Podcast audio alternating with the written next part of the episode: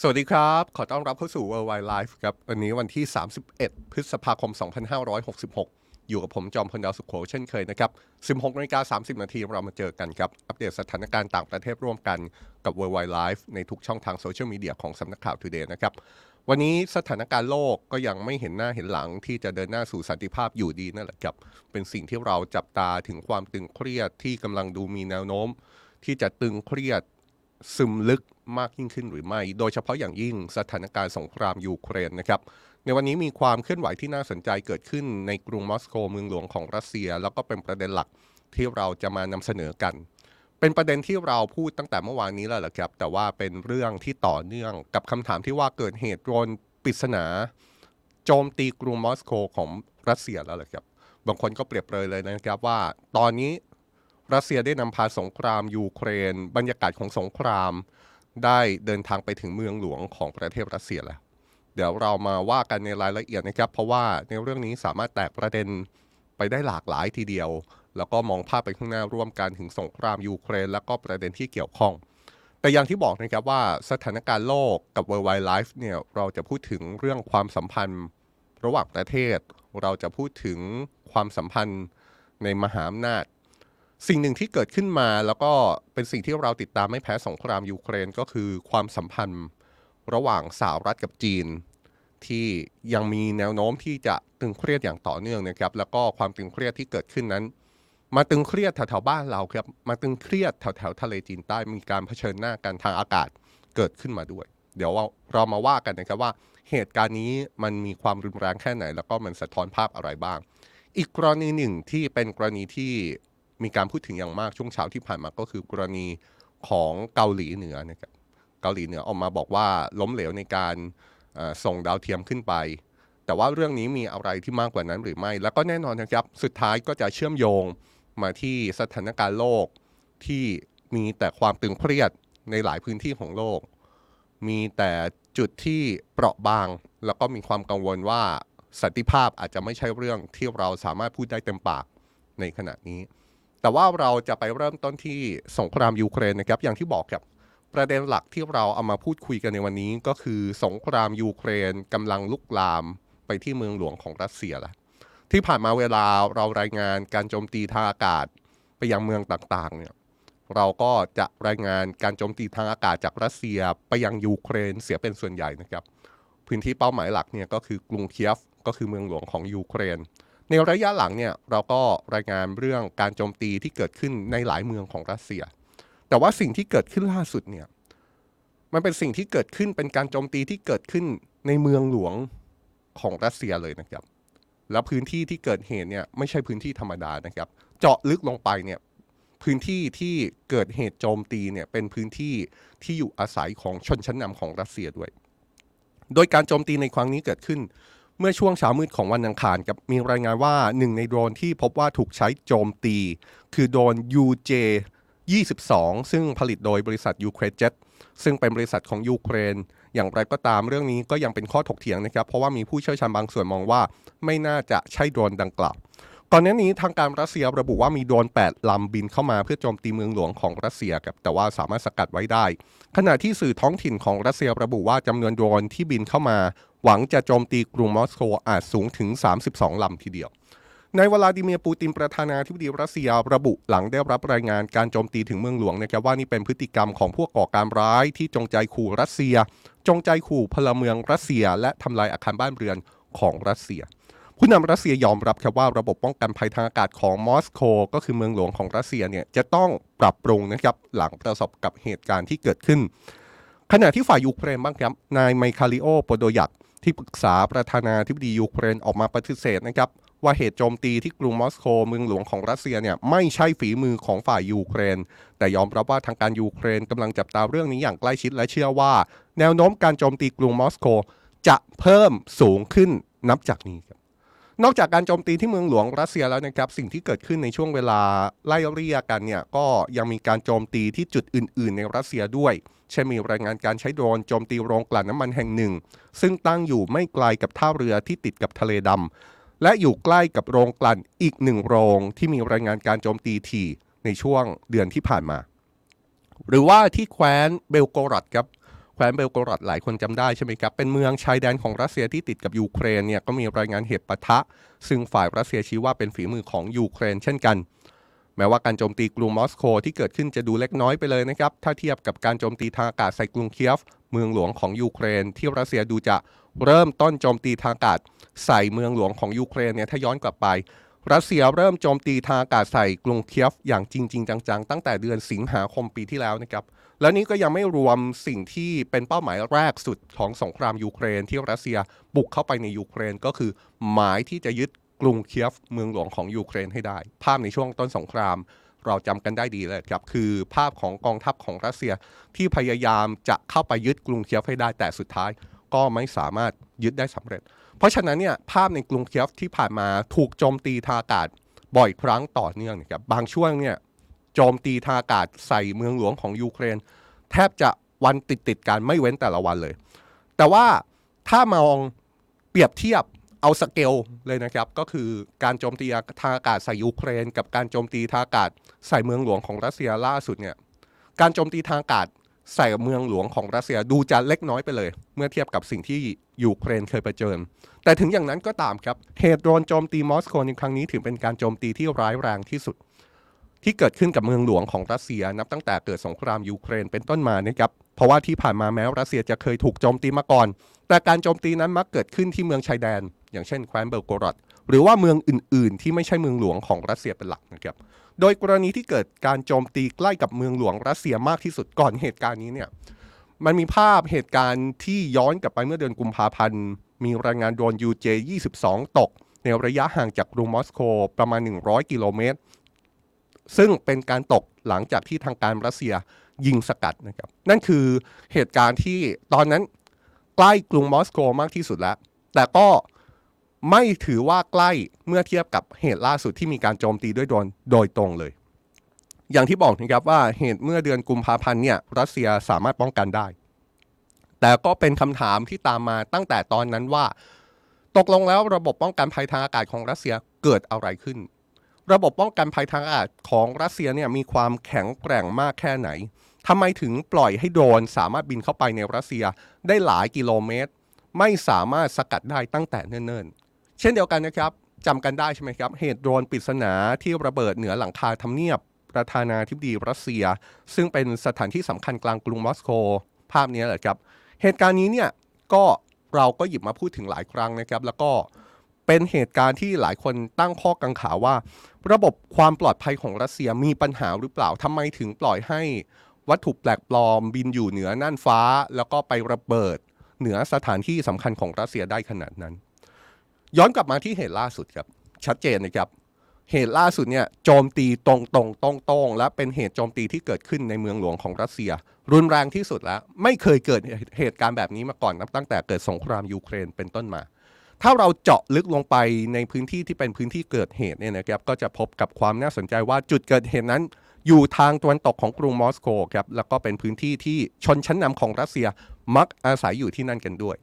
รายงานระบุว่าพื้นที่ตรงนี้เนี่ยเป็นหนึ่งในจุดที่มีราคาที่ดินสูงที่สุด ไม่ใช่แค่ในรัสเซียนะครับแต่เป็นจุดที่มีราคาที่ดินสูงที่สุดในโลก มักเป็นที่อยู่อาศัยของนักการเมืองนักธุรกิจและชนชั้นนำของรัสเซีย ตัวอย่างผู้ที่อาศัยอยู่แถบนี้ก็คืออดีตประธานาธิบดีดมิทรีเมดเวเดฟครับการเปิดเผยของผู้ที่อาศัยอยู่ในพื้นที่ดังกล่าวระบุว่ามีโดรนอย่างน้อย 3 ลำ ที่ไปโจมตีหมู่บ้านแห่งหนึ่ง ซึ่งห่างจากที่พักของประธานาธิบดีปูติน ในชนิดที่ถ้าขับรถไปก็ใช้เวลาแค่ 10 นาทีเท่านั้นครับการโจมตีดังกล่าวทำให้บรรดาสสของรัสเซีย เริ่มออกมาเตือนนะครับว่าการโจมตีมอสโกแบบนี้อาจเกิดขึ้นในอนาคตอีก พร้อมเสนอให้กองทัพและหน่วยงานความมั่นคงเข้ามามีบทบาทมากกว่านี้ครับนี่ก็เลยทำให้ฝ่ายรัสเซียก็มองแล้วนะครับ มองตรงกับฝ่ายยูเครนเลยครับว่า การโจมตีใส่กรุงมอสโกของรัสเซียครั้งนี้จะไม่ใช่ครั้งแรก จะมีครั้งต่อไปแน่ๆ และโอกาสในการถูกโจมตีจะถี่ขึ้นแน่นอน เพราะฉะนั้นก็เลยมีข้อเรียกร้องว่าบรรดาทหาร บรรดาเจ้าหน้าที่หน่วยความมั่นคง ต้องเข้ามามีบทบาทในกรุงมอสโกมากกว่านี้ ขณะเดียวกันเหตุโจมตีกรุงมอสโกก็ทำให้มีเสียงวิจารณ์ทางการรัสเซียตามมาด้วยครับ คนที่ออกมาวิจารณ์เรื่องนี้ไม่ใช่ใครที่ไหนครับ คนที่เรารู้จักกันดีนี่แหละครับ เยฟเกนีพริโกซิน ผู้นำวากเนอร์กรุ๊ปออกมาโจมตีบรรดาชนชั้นนำของรัสเซียที่ไม่สามารถปกป้องกรุงมอสโก ซึ่งเป็นเมืองหลวงของรัสเซียได้ โดยเขาได้โพสต์แถลงการณ์ผ่านเทเลแกรมเมื่อวานนี้นะครับ โดยชี้เป้าไปที่กระทรวงกลาโหมของรัสเซีย พร้อมระบุว่าเป็นกระทรวงที่ไม่ทำอะไรเลย และต่อว่าอย่างรุนแรงว่ากล้าดีอย่างไรปล่อยให้โดรนบินเข้าไปจนถึงกรุงมอสโก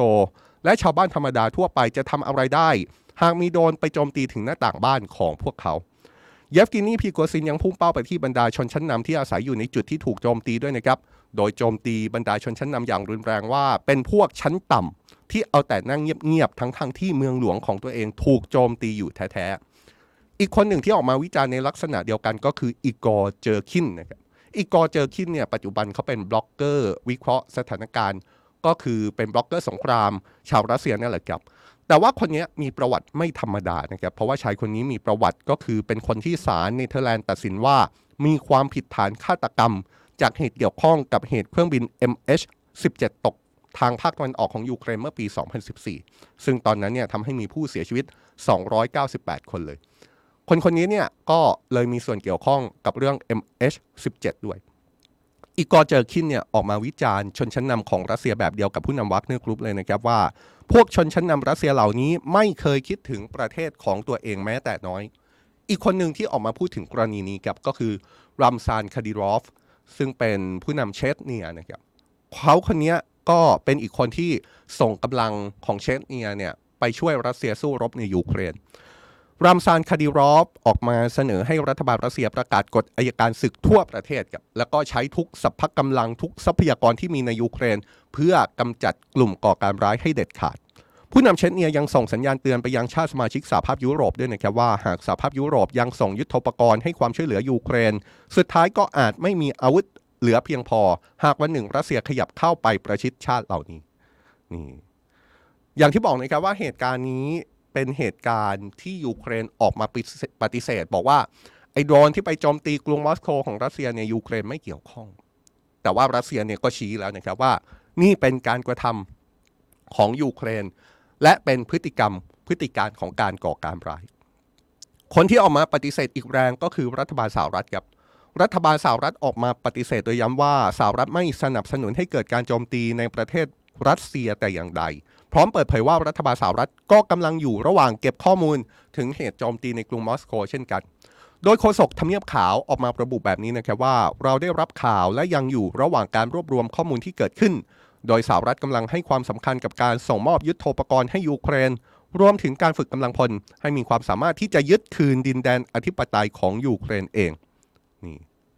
ย้ำเลยนะครับว่า สิ่งที่สหรัฐทำอยู่เป้าหมายสูงสุดก็คือ การเอาดินแดนของยูเครนคืน พูดง่าย ๆ ก็คือไม่เกี่ยวข้องกับการที่จะไปปะทะโจมตีในผืนแผ่นดินของรัสเซีย ซึ่งการเดินหน้าส่งมอบอาวุธให้ยูเครนของสหรัฐและก็ชาติตะวันตก ก็ดูจะยังมีความเคลื่อนไหวในการส่งมอบอย่างต่อเนื่องจริง ๆนะครับ แล้วก็ไม่ใช่สิ่งที่เฉพาะฝ่ายยูเครนออกมาพูด ไม่ใช่เฉพาะสิ่งที่ชาติตะวันตกออกมาบอกเท่านั้น แต่ว่ายังเป็นการยืนยันจากฝ่ายรัสเซียด้วยว่าชาติตะวันตกยังคงเดินหน้าส่งยุทธปกรณ์ให้กับยูเครนอย่างต่อเนื่อง คนที่ออกมายืนยันก็คือนายเซอร์เกย์ชอยกูรัฐมนตรีกลาโหมของรัสเซียออกมาย้ำนะครับว่าฝ่ายรัสเซียได้เห็นถึงการส่งมอบอาวุธยุทธปกรณ์ให้ยูเครนเพิ่มสูงขึ้นครับโดยรัฐมนตรีกลาโหมของรัสเซียออกมาระบุเมื่อวานนี้นะครับว่าเฉพาะเดือนนี้ก็คือพฤษภาคมเดือนเดียวเนี่ยรัสเซียสามารถสกัดขีปนาวุธที่มีชื่อว่า Storm Shadow ซึ่งเป็นขีปนาวุธระยะไกลที่อังกฤษส่งมอบให้กับยูเครน รัสเซียสกัดได้ถึง 29 ลูก 29 ลูกเนี่ยถ้าเฉลี่ยก็แทบจะวันละลูกเลยนะครับอย่างไรก็ตามฝ่ายยูเครนยังไม่ได้ออกมาให้ความเห็นในเรื่องนี้นะครับรัฐมนตรีกลาโหมรัสเซียระบุว่าเมื่อไม่กี่วันก่อน รัสเซียเพิ่งทำลายคลังเก็บอาวุธของยูเครนที่ตั้งอยู่ในหลายพื้นที่ รวมทั้งยืนยันนะครับว่า รัสเซียสามารถทำลายระบบต่อต้านขีปนาวุธ Patriot ที่สหรัฐส่งมอบให้กับยูเครนด้วย ระบบต่อต้านขีปนาวุธ Patriot เนี่ยเมื่อวานเราเพิ่งพูดถึงไปนะครับแล้วก็บอกว่าเป็นระบบที่พิสูจน์ตัวเองแล้ว ในสงครามยูเครนว่ามีส่วนช่วยในการปกป้องน่านฟ้าของยูเครนไม่ให้ถูกโจมตี เมื่อวานนี้เรารายงานถึงคำว่ามีความเป็นไปได้ที่หนึ่งในระบบ Patriot ในยูเครนอาจถูกรัสเซียโจมตีจริงครับ ซึ่งถ้าเป็นอย่างนั้นก็อาจจะต้องมีการประเมินว่าพอจะมีโอกาสในการซ่อมแซม หรือสุดท้ายบรรดาชาติตะวันตกจะต้องส่งรุ่นใหม่เข้าไปทดแทน ระบบ Patriot ที่ถูกโจมตีหรือไม่ ก็เรียกได้ว่าดูเหมือนจะเป็นการยืนยันที่ค่อนข้างชัดเจนเหมือนกันนะครับว่า อาจจะมีระบบ Patriot ที่สหรัฐส่งไปให้ยูเครนเนี่ยถูกโจมตีจากรัสเซียจริง โดยแม้ในตอนนี้จะไม่มีการเปิดเผยอย่างเป็นทางการนะครับว่าจำนวนระบบต่อต้านขีปนาวุธ Patriot ที่ไปติดตั้งอยู่ในยูเครน มีมากน้อยแค่ไหนกันแน่ แต่ก่อนหน้านี้ก็มีชุดรายงานข้อมูลรายงานที่มามาชุดหนึ่งเหมือนกันนะครับบอกว่าสหรัฐเนี่ยน่าจะส่ง Patriot ไปช่วยยูเครนจำนวน 2 เครื่องด้วยกัน และเยอรมนี เยอรมนีน่าจะส่ง Patriot ไปติดตั้งในยูเครนอีกหนึ่งเครื่อง ก็เท่ากับว่าน่าจะมีระบบต่อต้านขีปนาวุธ Patriot อยู่ในยูเครน เพื่อปกป้องน่านฟ้าของยูเครนเนี่ยนะครับอย่างน้อย 3 เครื่องด้วยกันนี่ก็เป็นความคืบหน้าสถานการณ์นะครับจากเรื่องที่เป็นเรื่องใหญ่ที่สุดก็คือ เป็นกรณีที่มีโดรนไปโจมตีถึงกรุงมอสโกของรัสเซีย ถ้าให้พูดแบบภาษาชาวบ้านก็คือ บรรยากาศของสงครามยูเครน ที่รัสเซียบุกเข้าไปในยูเครน ในตอนแรกเป็นเรื่องของสงครามที่เกิดขึ้นในยูเครน บรรยากาศทั้งหมดปกคลุมพื้นที่ยูเครนทั่วประเทศ ในเวลาต่อมาบรรยากาศของสงคราม ดูจะเริ่มเข้าเข้าไปลุกลาม ครอบคลุมหลายเมืองของรัสเซียจากการโจมตีที่เกิดขึ้นในหลายเมืองในช่วงระยะหลัง และในวันนี้ บรรยากาศของสงคราม ได้นำพามาถึงเมืองหลวงของรัสเซียแล้วครับคนในเมืองหลวงของรัสเซีย คนในกรุงมอสโก รับรู้รู้สึกได้แล้วละครับว่า ภาพของสงครามกำลังส่งผลกระทบต่อพวกเขาจริง ๆ ว่ากันไปต่อนะครับ สิ่งที่จะเกิดขึ้นต่อจากนี้เนี่ยหลายคนมองว่า เดี๋ยวจะมีการโจมตีกรุงมอสโก บ่อยครั้งมากขึ้นไปอีก ฝ่ายรัสเซียก็บอกแบบนั้น ฝ่ายยูเครนก็บอกแบบนั้น สิ่งที่เราจะต้องมองภาพกันต่อก็คือ แล้วการโจมตีที่จะเกิดขึ้นบ่อยครั้งขึ้นเนี่ย มันจะยิ่งรุนแรงมากขึ้นหรือไม่ แล้วการที่ฝ่ายยูเครนบอกว่าไม่เกี่ยวข้องกับเรื่องนี้เนี่ยถ้าฝ่ายยูเครนไม่เกี่ยวข้องจริง ใครคือผู้ก่อเหตุนี้ บางคนก็อาจจะบอกว่า อาจจะเป็นฝ่ายยูเครนเนี่ยแหละ ที่เป็นผู้ก่อเหตุหรือไม่ หรือในอีกมุมหนึ่ง มีกลุ่มมีกล้อมีกลุ่มก้อนของชาวรัสเซียที่ไม่พอใจประธานาธิบดีปูติน แล้วก็รวมกลุ่มกัน อยู่ในรัสเซีย ยิงโดน ในรัสเซียเพื่อโจมตีกรุงมอสโกเองหรือไม่ นี่ก็เป็นข้อสันนิษฐานที่เกิดขึ้นหลากหลายรูปแบบก็ว่ากันไปนะครับจากเรื่องสงครามยูเครนที่เป็นสถานการณ์อัปเดตกันเนี่ยเรามาดูภาพของความเคลื่อนไหวในอีกหนึ่งตัวละครสำคัญ ที่เกี่ยวข้องกับสงครามยูเครนอย่างปฏิเสธไม่ได้นะครับตัวละครตัวนั้นก็คือองค์การสนธิสัญญาแอตแลนติกเหนือหรือว่านาโตวันนี้มีความเคลื่อนไหวครับเพราะว่าวันนี้ได้มีการซ้อมทางการทหารที่มีเป้าหมายเพื่อปกป้องฟินแลนด์ ฟินแลนด์เนี่ยเป็นสมาชิกนาโตชาติล่าสุดที่เพิ่งเข้าร่วมเมื่อเดือนเมษายนที่ผ่านมานะครับโดยชาติสมาชิกนาโตที่เข้าร่วมการซ้อมนี้ก็มีตั้งแต่นอร์เวย์สหราชอาณาจักรสหรัฐอเมริการวมถึงสวีเดน ซึ่งในตอนนี้ก็เป็นชาติที่ประสงค์เข้าร่วมนาโตเหมือนกับฟินแลนด์แต่ว่าอยู่ระหว่างการรออนุมัติเข้านาโตนอกจากนี้ก็มีเครื่องบินจาก 14 ชาติสมาชิกนาโตจำนวนราว 150 ลำเข้าร่วมในการซ้อมทางการทหารนี้ด้วยนะครับ ในทหารผู้บังคับบัญชาการซ้อมทางการทหารในครั้งนี้ ยืนยันว่านี่คือการฝึกเพื่อเป็นการให้สัญญาว่านาโตจะช่วยปกป้องฟินแลนด์จากทุกอย่างที่อาจจะเกิดขึ้นได้ ที่ผ่านมาฟินแลนด์กับสวีเดนพยายามดำเนินนโยบายไม่เข้าไปยุ่งเกี่ยวกับความขัดแย้งทางการทหารมาตลอดครับจนกระทั่งเกิดสงครามยูเครนทำให้ทั้งสองชาตินี้ กลับมาคิดใหม่แล้วก็ตัดสินใจยื่นสมัคร เข้าเป็นสมาชิกนาโตเมื่อปีที่แล้ว และฟินแลนด์ก็ได้รับอนุมัติเมื่อวันที่ 4 เมษายนที่ผ่านมา ส่วนสวีเดนเนี่ยก็มีการยื่นขอเข้าเป็นสมาชิกนาโตพร้อม ๆ ในเวลาใกล้เคียงกับฟินแลนด์เช่นกันนะครับ แต่ว่าสถานะของสวีเดนตอนนี้ยังอยู่ระหว่างการรออนุมัติจากนาโตกรณีของสวีเดนเนี่ยมีอุปสรรคสำคัญ คือตรงที่ประเทศตุรกี ซึ่งเป็นสมาชิกนาโตเช่นกันเนี่ยยังไม่รับรองสวีเดนนะครับเนื่องจากมองว่าสวีเดนให้ที่พักพิงขบวนการที่รัฐบาลตุรกีมองว่าเป็นกลุ่มก่อการร้าย เมื่อตุรกีซึ่งเป็นหนึ่งในสมาชิกนาโตไม่ยอมเนี่ยสวีเดนก็เลยยังไม่สามารถเป็นสมาชิกของนาโตได้ เนื่องจากตามหลักเกณฑ์ของนาโตแล้วสมาชิกที่จะเข้าใหม่ ต้องผ่านการรับรองจากทุกชาติสมาชิกอย่างเป็นเอกฉันท์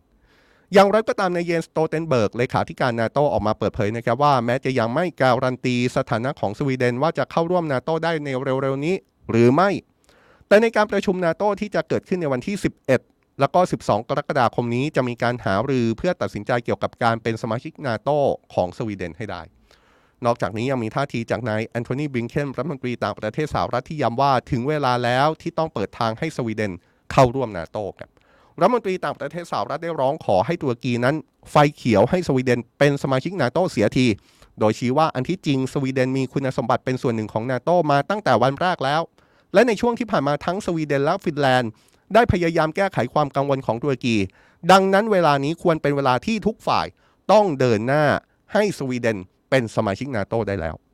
รัฐมนตรีต่างประเทศสหรัฐให้ความเห็นนะครับว่าเขาอยากจะเห็นสวีเดนเข้าร่วมนาโตก่อนการประชุมนาโตในเดือนกรกฎาคมนี้จะเริ่มต้นขึ้นโดยซ้ำดูเหมือนว่ารัฐบาลสหรัฐจะพยายามหลายวิธีเลยนะครับ เพื่อผลักดันสวีเดนเป็นสมาชิกนาโตให้ได้เร็วที่สุด โดยเฉพาะอย่างยิ่งการเดินหน้าพูดคุยเพื่อโน้มน้าวตุรกี โดยเมื่อต้นสัปดาห์ที่ผ่านมาประธานาธิบดีโจไบเดนของสหรัฐ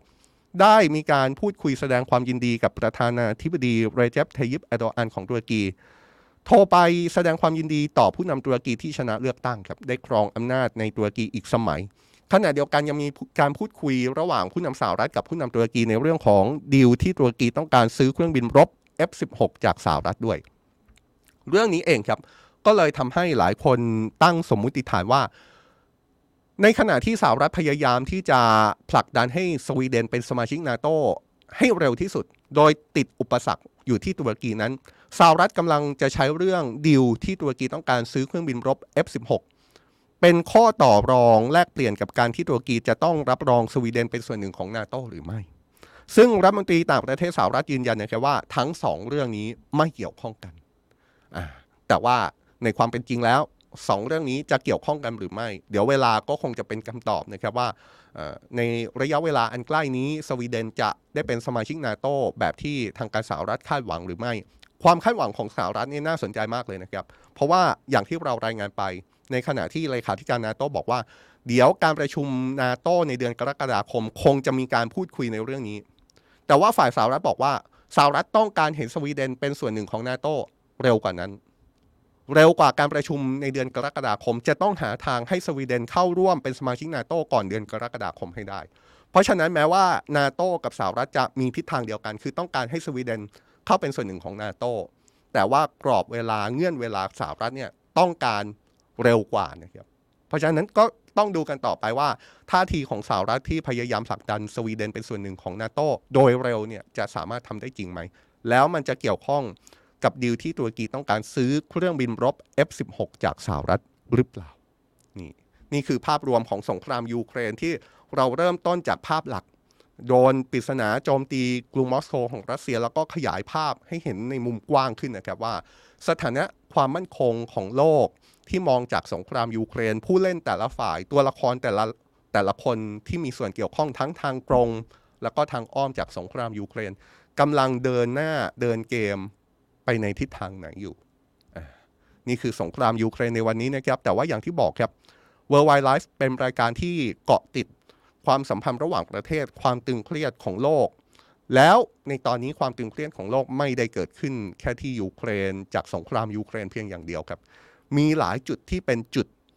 ที่ภาษากวีเขาใช้ว่า เป็นจุดว่าไฟ เป็นจุดเปราะบางที่มีแนวโน้มเกิดความตึงเครียด ระหว่างหลายประเทศ เป็นความตึงเครียดที่อาจจะเกิดขึ้นได้ในโลกนอกจากที่ยูเครน ที่หนึ่งก็คือคาบสมุทรเกาหลีครับแมที่นี่ก็มีความกังวลถึงความตึงเครียดยืดเยื้อยาวนานหลายสิบปีนะครับแล้วก็ยังไม่มีแนวโน้มว่าความตึงเครียดบนคาบสมุทรเกาหลีจะยุติลงง่าย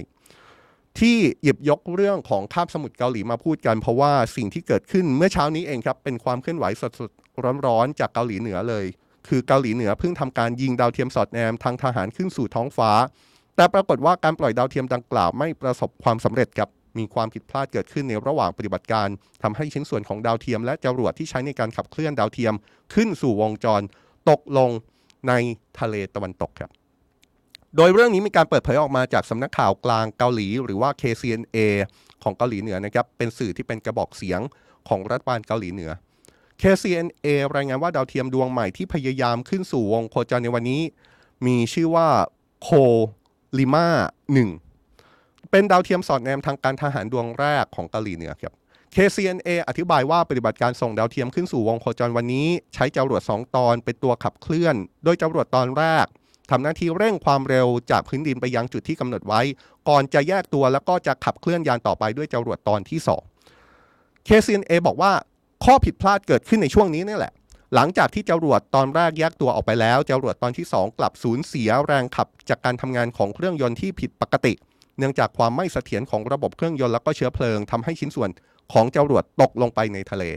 โดยขณะนี้เจ้าหน้าที่ของเกาหลีเหนือกำลังตรวจสอบเพื่อหาข้อบกพร่องที่เกิดขึ้น พร้อมกับประกาศว่าจะปล่อยดาวเทียมอีกครั้งในเร็วๆนี้ ทำไมเรื่องนี้ถึงสำคัญครับ แล้วก็มีการยืนยันนะครับว่าเรื่องที่เกาหลีเหนือจะปล่อยดาวเทียมสอดแนมเนี่ย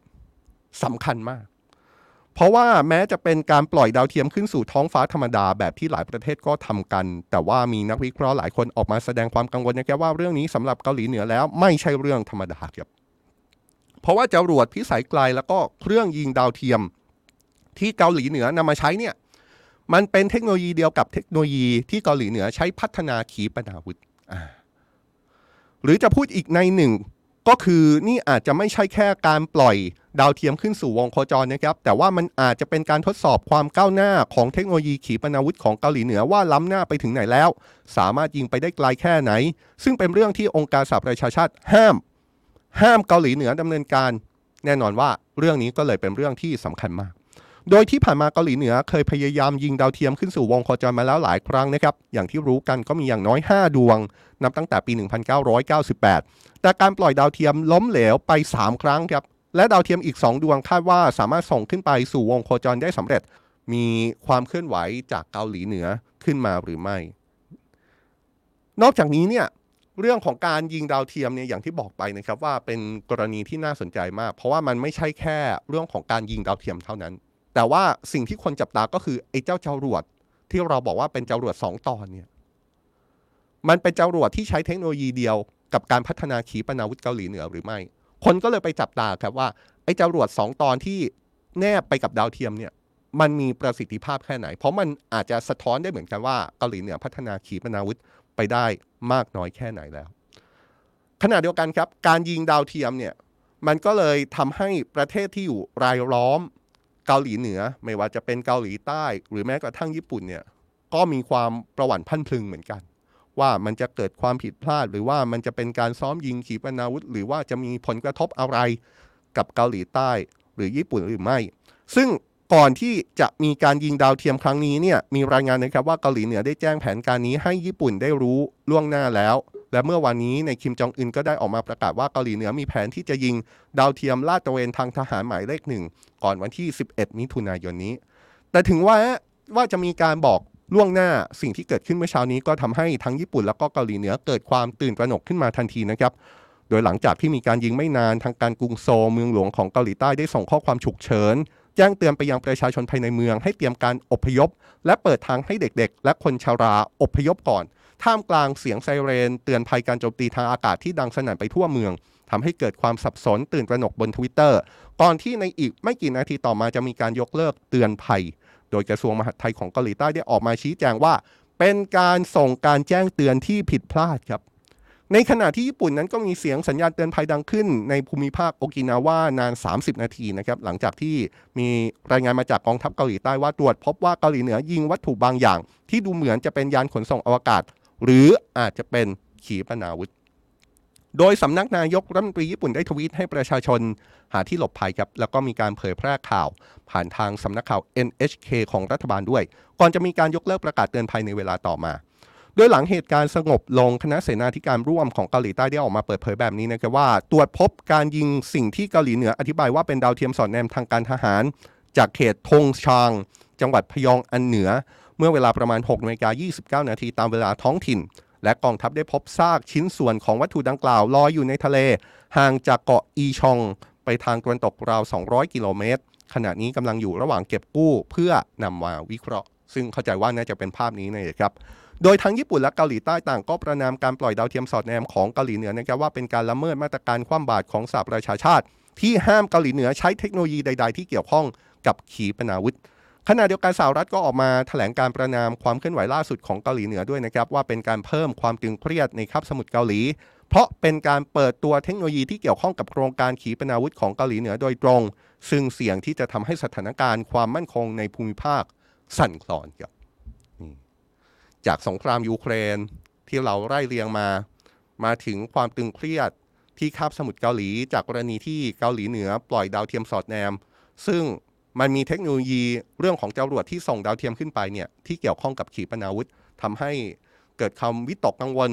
จากทั้งญี่ปุ่นแล้วก็เกาหลีใต้ เราค่อยๆไล่มานะครับจากสงครามยูเครนมาที่คาบสมุทรเกาหลี ความตึงเครียดไม่หยุดแค่นั้นครับความตึงเครียดในโลกใบนี้ จุดว่าไฟจุดเปราะบางไม่อยู่แค่ที่สองที่เท่านั้น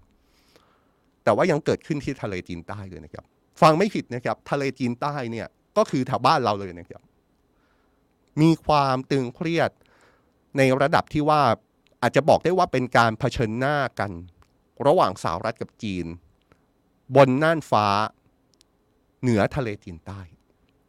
เรื่องนี้กลายเป็นเรื่องที่ฮือฮามากเลยนะครับ เพราะว่า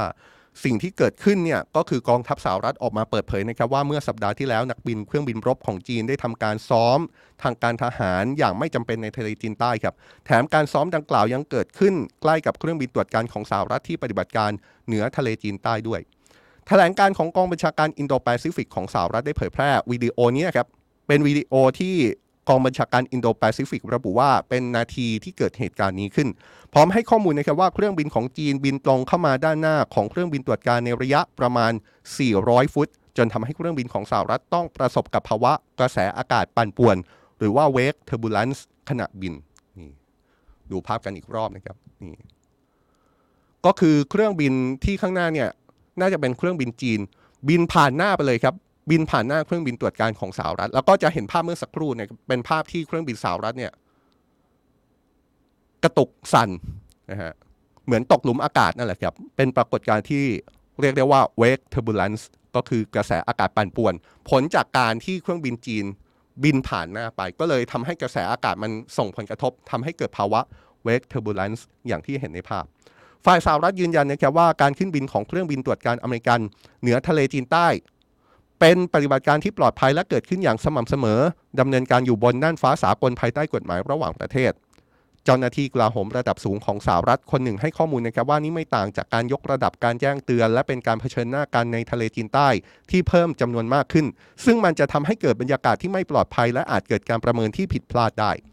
จ้าหน้าที่คนดังกล่าวเชื่อนะครับว่านี่ไม่น่าจะเป็นการตัดสินใจเพียงลำพังของนักบิน เช่นเดียวกับกระทรวงกลาโหมสหรัฐที่ระบุว่าการกระทำดังกล่าวเป็นส่วนหนึ่งของพฤติกรรม ที่เป็นแบบแผนของจีนที่มักจะเกิดขึ้นภายใต้ความตึงเครียด ระหว่างสหรัฐกับจีน ไม่ว่าจะเป็นกรณีไต้หวัน หรือกรณีบอลลูนที่สหรัฐระบุว่าเป็นบอลลูนสอดแนมของจีน ที่ลอยเหนือน่านฟ้าอเมริกา การออกมาเปิดเผยครั้งนี้เกิดขึ้นหลังจากเมื่อวันก่อน กระทรวงกลาโหมสหรัฐเพิ่งออกมาเปิดเผยนะครับว่าทางการจีนขอปฏิเสธที่จะให้รัฐมนตรีกลาโหมของจีน พูดคุยกับรัฐมนตรีกลาโหมของสหรัฐ ระหว่างการประชุมที่กำลังจะจัดขึ้นที่ประเทศสิงคโปร์อย่างไรก็ตามเจ้าหน้าที่สหรัฐยืนยันนะครับว่าการออกมาเปิดเผยเรื่องเครื่องบินจีนไม่ได้เกี่ยวข้องกับเรื่องที่รัฐมนตรีกลาโหมจีนเพิ่งปฏิเสธการพูดคุยกับสหรัฐแต่อย่างใด โดยความสัมพันธ์ในความตึงเครียดในความสัมพันธ์ ระหว่างสหรัฐกับจีน ถือได้ว่ากำลังถูกจับตาอย่างมากเลยนะครับว่าสุดท้ายแล้วสองประเทศนี้จะมีความสัมพันธ์เดินหน้าไปในรูปแบบไหนต่อ ซึ่งเอาเข้าจริงนะครับทั้งสองประเทศดูมีความพยายามที่จะประสานรอยร้าวระหว่างกันอยู่ โดยเมื่อต้นเดือนที่ผ่านมาที่ปรึกษาความมั่นคงแห่งชาติสหรัฐเจคซันลีแวนเพิ่งพบกับนายหวังอี้อดีตรัฐมนตรีต่างประเทศของจีน ซึ่งปัจจุบันถูกยกตำแหน่งให้เป็นนักการทูตอันดับหนึ่งของจีน พูดง่ายๆเหนือกว่ารัฐมนตรีต่างประเทศอีกนะครับขณะเดียวกันประธานาธิบดีโจไบเดนของสหรัฐก็เพิ่งระบุว่าสหรัฐกับจีนจะกลับมาพัฒนาความสัมพันธ์กันในเร็ววันนี้ครับนี่แหละครับ ดูภาพอีกสักรอบก็ได้นะครับเนี่ยครับ เครื่องบินรบที่สหรัฐบอกว่าเป็นเครื่องบินรบจีนบิน ผ่านหน้าเครื่องบินตรวจการของสหรัฐเลยนะครับ แล้วก็ทำให้เกิดภาวะเหมือนที่เครื่องบินสหรัฐตกหลุมอากาศ เรื่องทะเลจีนใต้เนี่ยเป็นเรื่องที่เราพูดถึงต่ำๆเนี่ยสิปีแล้วนะครับสิบกว่าปีและในการประชุมอาเซียน ครั้งที่ผ่านมาก็มีการหยิบเรื่องทะเลจีนใต้มาพูดถึงอีกครั้ง แล้วก็มีการพูดถึงว่า เอ จะอยู่กันอย่างไร ในเมื่อจีนก็อ้างสิทธิ์ในพื้นที่ส่วนใหญ่ในทะเลจีนใต้ แล้วการอ้างสิทธิ์นั้นก็ไปทับซ้อนกับหลายประเทศที่เป็นประเทศของอาเซียนเอง จีนอ้างในเชิงประวัติศาสตร์เลยนะครับ แล้วก็มีการลากเส้นครอบคลุมพื้นที่ส่วนใหญ่ของทะเลจีนใต้ และหลังจากการอ้างสิทธิ์เนี่ยจีนก็ได้เข้าไป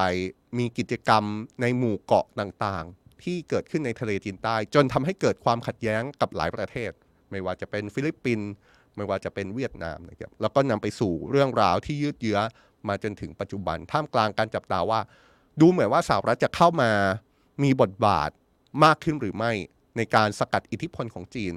ยกกรณีทะเลจีนใต้เนี่ยเราก็เพิ่งรายงานไปเมื่อไม่กี่สัปดาห์เห็นจะได้นะครับ กรณีที่ฟิลิปปินส์กับสหรัฐมีการตั้งฐานทัพใหม่ 4 แห่ง 3 แห่งเนี่ยอยู่ทางตอนเหนือของฟิลิปปินส์ก็คือไปใกล้กับไต้หวันอ่าก็คือมีน่าจะมียุทธศาสตร์ยุทธการที่ไปเกี่ยวข้องกับไต้หวัน